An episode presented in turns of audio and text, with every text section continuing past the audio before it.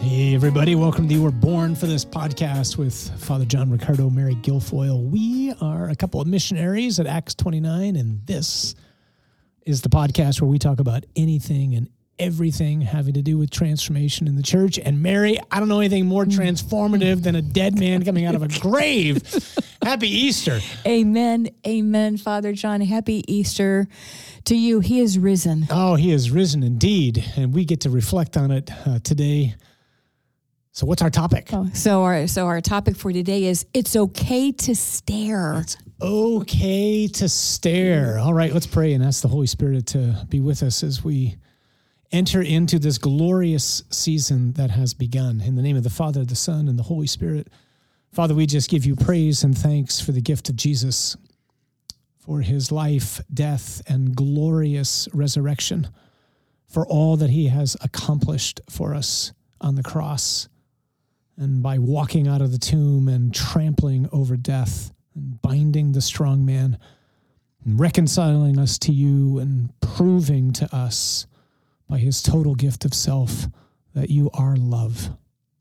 Lord, we just ask that these days that we've begun, which now lasts for 50 in its entirety, that this would be a time of great festivity. Help us to continue to understand and to celebrate that life is forever changed, that the most significant event in the history of the world has already happened. Death has been defeated, and we have hope. We ask all these things in Jesus' name. Amen. In the name of the Father and the Son and the Holy Spirit. Amen. So here we are, Easter Monday. It's actually Easter Day still, right? So this is an octave, which is right. that, you know, like long hand gesture on a piano key mm-hmm. or a piano board. It's it's eight days. The church knows how to celebrate. And unfortunately, Yes, do. I don't know about you, I don't. I don't celebrate well. Like I'm great at Lent. You said that, Father John. You shared that with us even last week. You are the rare one among us. Yeah, I don't know. I like I actually do. I in a really strange, kind of perverse way, I love Lent. I love the discipline of Lent. But you know, why I think that is. Uh, I mean, we we were talking about that the other day. Um, you are probably one of the most disciplined people I've ever known. In some things. I, I I would say by and large most things. I mean, you, you have incredible discipline. I think you you enter into discipline more easily than some of us. So Yeah, th- that might be part of it. And I think, you know, thinking maybe more profoundly, um, thanks for that. Um, although I have to say, I say to my confessor all the same, all the time, I am one of the most disciplined and undisciplined people that I know. Anyway, we won't go into that right now. Um, I don't think a lot of us know what joy is. I would agree. I would agree with that. And you know why? So so um, I thought about that actually driving here today to have this conversation. If we knew what joy was, we would look incredibly different. Yeah. We, we we don't look like a joyful people. We don't look like a happy people. And I mean, that's just so true. It- it- it's in the way we live. It's it- it's our countenance, and I would argue it's because like, like we we don't know him the way we should know him, Jesus. Right? I mean, I mean, I don't know if that's where you're going with this, but I think if we really had met him, like our joy would be off the charts. We would be annoying. We would drive people crazy. Yeah, I, I think that's part of it. It's a huge part of it. I think too, it's you know we're in this intermediate time of the already and the not yet, and so like the Lord's risen, and yet like death still happens, We hardship still- still happens, still in a battle. still a mess. The you know the the world's a mess. There's fighting in Israel. You know the Ukraine, the people there are still going through all they're going through, and I have, I I just don't. I get I get glimpses every once in a while of joy, but I don't live in it well. I think that's why I have a hard time with Easter. So we we want to encourage us as we enter into this mm. season, and especially today as we reflect on Easter. Lord, just teach us. Well, there's the title. Teach us to stare, right? Teach us how to celebrate. People always think, well, the church is really dour. And Christians can be really dour. But the church knows how to party, right? Like Easter isn't a day. It's it's not even eight days. It's a season It's that's 50, 50 days, days. right? Like Yeah, it's not supposed to be, you know, like a, a couple of Easter eggs, a bunny, and, you know, have some chocolate. It's no, no, no. Like, how do you appropriately thank God for destroying death? I do. I, I was telling you before we hit the record button that um, as I was looking back on my journal the last couple days, on it was I think it was Friday. All I could say was, like in my journal, Thank you. "Dear Jesus, comma new line, thank you." Like that's all I could possibly say. Right. And you know, I, I, I, I've, I, I've had, I, I've heard two divergent thoughts around like this season, right? That we're in, and I found this quote in a book I pulled off my shelf not long ago, and I don't know where it came from, uh, but the line is, "What cannot be expressed should be left silent," and that's where I find myself like, what do you even say in the face of like you said, you know, what the Lord has done for us, the fact that we've been rescued from all that he, we've been rescued from. And then the other, on the other end of the spectrum, is uh, that there really isn't enough, like, we can't talk enough about what we're celebrating Right. because it, it, it's the heart of our faith. It's changed our lives. It's changed the history of the world. So caught between those two places, like, what do you say except thank you? And that's every preacher's dilemma. Trust me. oh, I, I cannot Right. So, even I mean, imagine. we're, we're talking about that which is genuinely ineffable. It's not able to be put into words, and yet somehow we. I have to we give you have to it. a homily, right? So so let's let's try to do that right now. Let's try to let's try to concentrate our attention right now. We're gonna we, want to look at an image, an icon, and we, we want to reflect upon some things that are depicted in that icon. And they all have to do with Easter, and they especially have to do with what we might call the the, the, the harrowing of hell. Father John, I can't wait for you to break this open because this was your homily last Sunday. I mean, the, yesterday at So- Easter Mass, and it was mighty. So let's let's just steer people in a couple of directions that might be helpful in case they're not familiar with some things. So one place to go would be so some people pray the liturgy of the hours or the divine office. I know a lot. So priests and deacons, we we promise to pray it uh, every day, but I know a lot of lay people. You pray it. Um, Albert prays it. There's a lot of folks who pray it all the time. If you're not familiar with the liturgy of the hours, this might be a good time to pick it up. You can actually get it now in an app. So that the liturgy of the hours used to be, still is actually, four volumes with books and ribbons, and ribbons make everybody nervous because I don't know what page I'm supposed to be on. There's a great app called iBreviary, I B R E V I A R Y. You can pull it up, download it right now. It's free, and you can pray this. This is the prayer of the church. So the whole church is sanctifying the day. That's the idea behind this. So you pray it at periodic times throughout the uh, the course of 24 hours. Anyway, long way of getting to the. There's one section in the liturgy of the hours called the office of readings, which are um, two readings separated by a psalm. The first reading is always from scripture. The second reading is either from a saint or from a document from the church. And the second reading on Holy Saturday is like everybody that I know's favorite reading in the Liturgy of the Hours. It says from an ancient homily. It's probably from a guy named Saint Epiphanius, whose nickname was the Hammer of the Heretics, which is just a cool nickname, right? Like, I want to be the Hammer of the Heretics. Uh, anyway, it is an a dynamo. It begins with so this is Holy Saturday. Something strange is happening today, and it goes on to talk about how um, the king has fallen asleep, and hell trembles in fear, and then it just goes from there. it's just a killer homily. Yeah, It, it is uh, very, very, very powerful. And uh, as I was praying with that homily um, on Saturday, I thought, like, this is this is Jesus. Like, like, this is the Jesus that you, in a particular way, break open in the rescue project. This warrior Jesus who descends into hell, and I, I thought to myself, like, like this is the this is the Jesus I need to know. This is a warrior that I can follow. It's just such a such a, a, a mighty homily, and it, yeah, and I got it from them. They didn't get it from me, just to be clear. But and then so later uh, in the liturgy of the hours for evening prayer, there are always psalms and canticles and then some readings as well and petitions. And there's antiphons bef- before each of the psalms and canticles. And the antiphon for holy saturday is this is jesus talking. This is the antiphon like talk about transformative right? Death you shall die in me. Mm. And hell you shall be destroyed by me that's what we're celebrating people right like this is like what I often refer to as the trash talking mm-hmm. Jesus. This is jaw dropping. Yeah, Jesus is taunting death, right?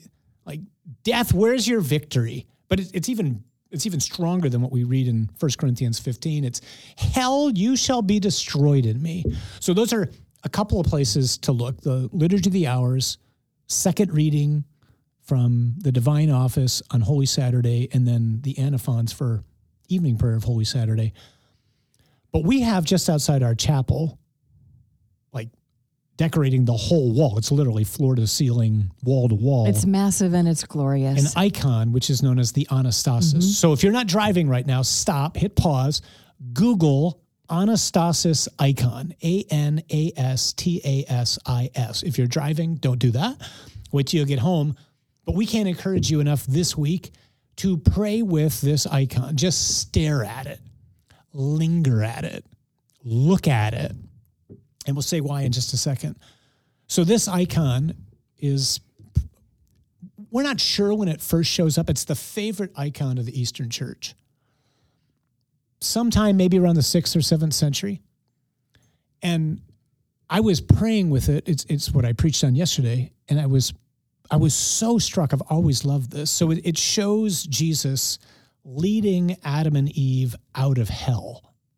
So he's standing on Satan, who's now bound, and he's bringing out of hell all those who have been captive, because that's what Jesus has come to do. He's come, among other things, he's come to rescue us from the grip of the strong man, right? And I was praying with it because as I was praying with the icon and just doing some research on it, I was blown away by. I just love the fact that every time you study, there's God just mm-hmm. gives you more wow moments, right? The connection between this icon and something that I don't think most of us ever pay enough attention to at either the Easter Vigil or at Easter Sunday Mass, which is the renewal of baptismal promises. So we usually just fly through those, right? It's kind of funny because the priest is walking around or the deacon, he's got the branch in his hand, he's getting everybody We're getting wet, soaked. You know, right. people with their glasses are taking their glasses off, and I always made a big point to get like a huge branch and just soak people, right? If I could use a super soaker, I would do it, but I would be afraid it would be irreverent. So here's the, here's the idea. So in this icon, it usually there's I think four different depictions of the icon. So an icon, maybe people don't know this, an icon isn't a painting. So you would say actually an icon is written. And an icon is um, like a sacrament in the sense that it's meant to be a window into a mystery. It makes the mystery present. So to pray in front of this icon is to have the mystery of Jesus' liberation of hell and the binding of the strong man present. That's one of the reasons why icons are so powerful. So, in two of the depictions of uh, the Anastasis, Jesus is always holding a cross in his hands, but the placement of the cross changes.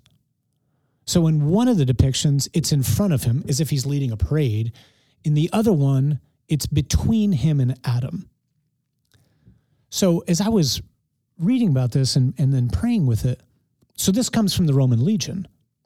So the early church always made use of you know the language and the imagery of the empire. That's where the you know the church is is born at the time of the roman empire. It's almost like those things were seeds of the faith right? So like words like basilica that's a that's a roman word for you know a particular meeting place or curia. Those are roman words which the church used. So in the roman in, in you know rome conquers because of its army, the Roman legion. And a recruit became a soldier after making an oath, which get this, was called a sacramentum. When you shared that yesterday in your homily, my jaw dropped. I thought, how can it be I did not know that? Exactly, right? So these are the things we just Holy yeah, cow. like what's a sacrament? So so a sacrament, the oath was taken, the sacramentum was taken by the recruit in front of what they would call uh, either a standard or a sign. So think pennant, you know, think a flag with an image on it. And it might be like the 12th Legion or the 24th Legion or the 16th Legion. And it's, you know, it's got a picture of a bear or a eagle or whatever.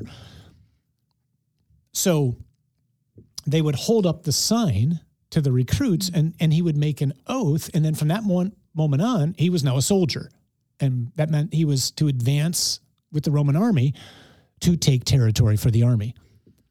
Well, that's the origin of what's in that icon. And that's also what we're doing in the renewal of baptismal promises because the baptismal promises that we make, we make, we renew every year. And the Roman oath was the Roman oath was renewed annually on the anniversary of the emperor coming into power. Well, that's what we're doing at Easter, right? Like Jesus, we're celebrating the anniversary of his triumph and of his becoming the emperor of the whole universe. So when we say those words, you know, when the priest says to us or the bishop says to us, Do you renounce Satan? And all his empty works and all his lies? Do you believe in my Father? Do you believe in me? Do you believe in the Holy Spirit? When, when those promises are being asked of us to make, we're realistic That's like a, in the king's army. th- th- this is um there's so much here father john so this is our opportunity every year to pledge an allegiance to the warrior king jesus Exactly. right and and um, when our daughter was just a little tyke and my husband was in the marine corps um, he would teach her how to salute you know and uh, and um, she would sing this song. I, I taught her how to sing this Bible song, but the but the refrain in the little children's Bible song is "I'm in the Lord's army." Yeah. Yes, sir. Yeah. And that's really what we're saying. Really, should be every single day. Every day. Like I'm in the Lord's army, and and if the truth be told, I mean, if, if you go to mass every day, you pray your rosary, you're, you're we're praying our the Apostles' Creed. But as I'm just listening to you talk, I'm thinking I would do well recognizing that every day, as soon as my feet hit the floor, I'm in a battle. Yep. Right? Like the Christian life is not a dream. We are we are in uh, in in a battle. I would do well every day to say to, to pose in prayer to myself, Mary, do you renounce Satan? Yeah. Yes. And all his works, yes. And all his empty promises, yes. You know, those are, like you said, I mean, it just kind of rolls off our tongue. We do it every year. But oh my goodness, there's such, there's such need, at least for me, to Yeah, be no, reminded. I, I agree. I, I I think I spoke a couple weeks ago that one of the books I've been reading during Lent is this spiritual combat book, which is a book that Francis de Sales apparently used to read every day. And one of the takeaways for me in that is the author just says we need to wake up every day with the mentality of a soldier in a foxhole and recognize that I have two choices today: I fight or I die. Mm. And, and again, you know, like people freak out at language like this because we don't like this, but we're in a battle. But just remember, the battle is, is with Satan and with hell. It's not with any human being, right? And and our weapons are not the weapons that people get concerned about. Our weapons are suffering and love and the cross and dignity and mercy and forgiveness. Those those are the those are the weapons that we have, right? And if I can say just real quick, Good Friday I, I was um, participating in the Stations of the Cross at the parish where I live, but I was kind of standing in a hallway, vested for the uh, liturgy that was about to start. But I was just standing back there so I could pray, and I just kept staring at the crucifix. And I couldn't agree more with what you said. Like, there's something about praying the creed, which can just become rote for us. But to hear it in questions being asked of me. And I kept staring at Jesus on the cross, and it was if he was asking, just like the Roman legion would ask the recruit those questions. And you, like you can't mouth those, you either Right. mean them or you don't. Right. I could hear the Lord from the cross just saying, John, do you renounce Satan? Mm. Do you turn your back on him and all his tricks? You know, do you believe in my Father? Do you believe in me? Do you believe in the Holy Spirit? And I'm just like, yes, Lord, like you're my captain, you're my king, you're my Lord, you're my emperor, you're my God. You know, you're my friend. I will follow you wherever you want. There's something about seeing the renewal of the baptismal promises that we made yesterday or that we made on Holy Saturday, not being asked of us by the celebrant, but by the one that the celebrant is mm-hmm. making present. God is asking those questions to us. You know and again, I can't mouth them. And and it is the Lord who's asking us those questions, which makes it very clear we are having we're at a moment of decision. Whose side are you on? Right. You know, what side are, are you taking when you realize there's actually two sides? Yeah. I can either lend my ear to the enemy, the father of lies, the one who has a very, very different plan for my life, or I can I can say yes, Lord, to, to, to all those questions that you just posed. You're choosing a side That's right. as we do that. And, and so just to finish the thought on the anastasis icon, so the placement of the of the cross or the sign or the standard or the pennant fluctuates. Sometimes it's between Jesus and Adam, and it's between them as if Jesus is saying to Adam, Will you, do you believe? And do you renounce? And then if so, get in line because we're getting out of here. And other times, the standard or the cross is in front of Jesus as if he's leading a parade. And he is. And that too comes from the Roman legion.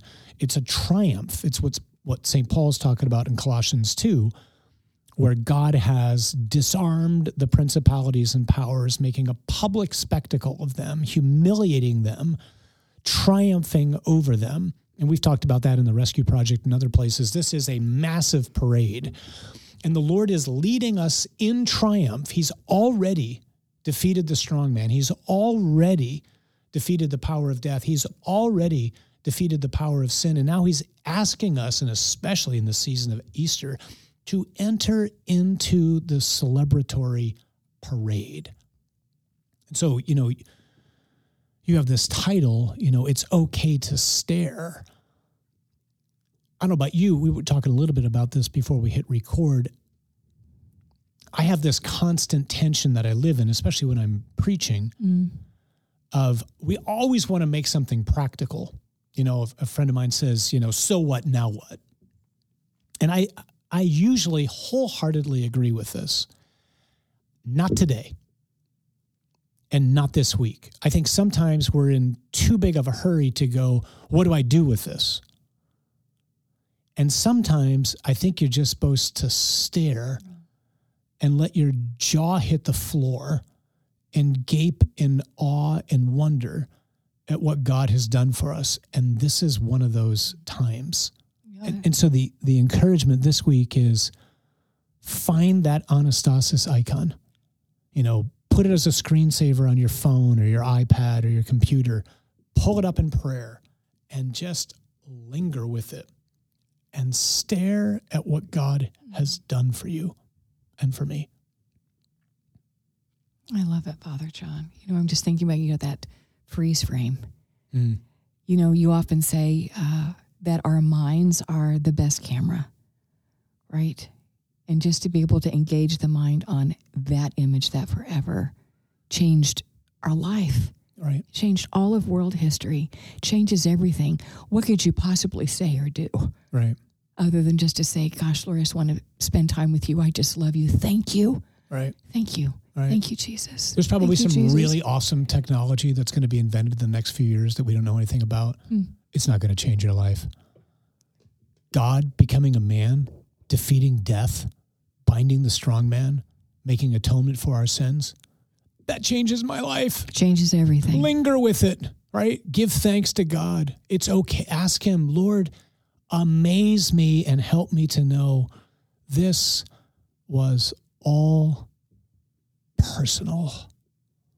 So, brothers and sisters, this week of all weeks, just actually, I was going to say get on your knees, but in the Easter season in the early church, you were forbidden from kneeling because it's a penitential gesture. Stand up and raise your hands and look at the Lord on the cross and risen from the cross and from the tomb and thank Him like you've never thanked Him before and just linger at what He's done for us. It's okay to stare at God's great love. And it's all true, people. Death does not win, and the enemy does not have us, and sin has been atoned for. You and I can start over again. So do not be afraid. The God who did all of that is with you, and you were born for this.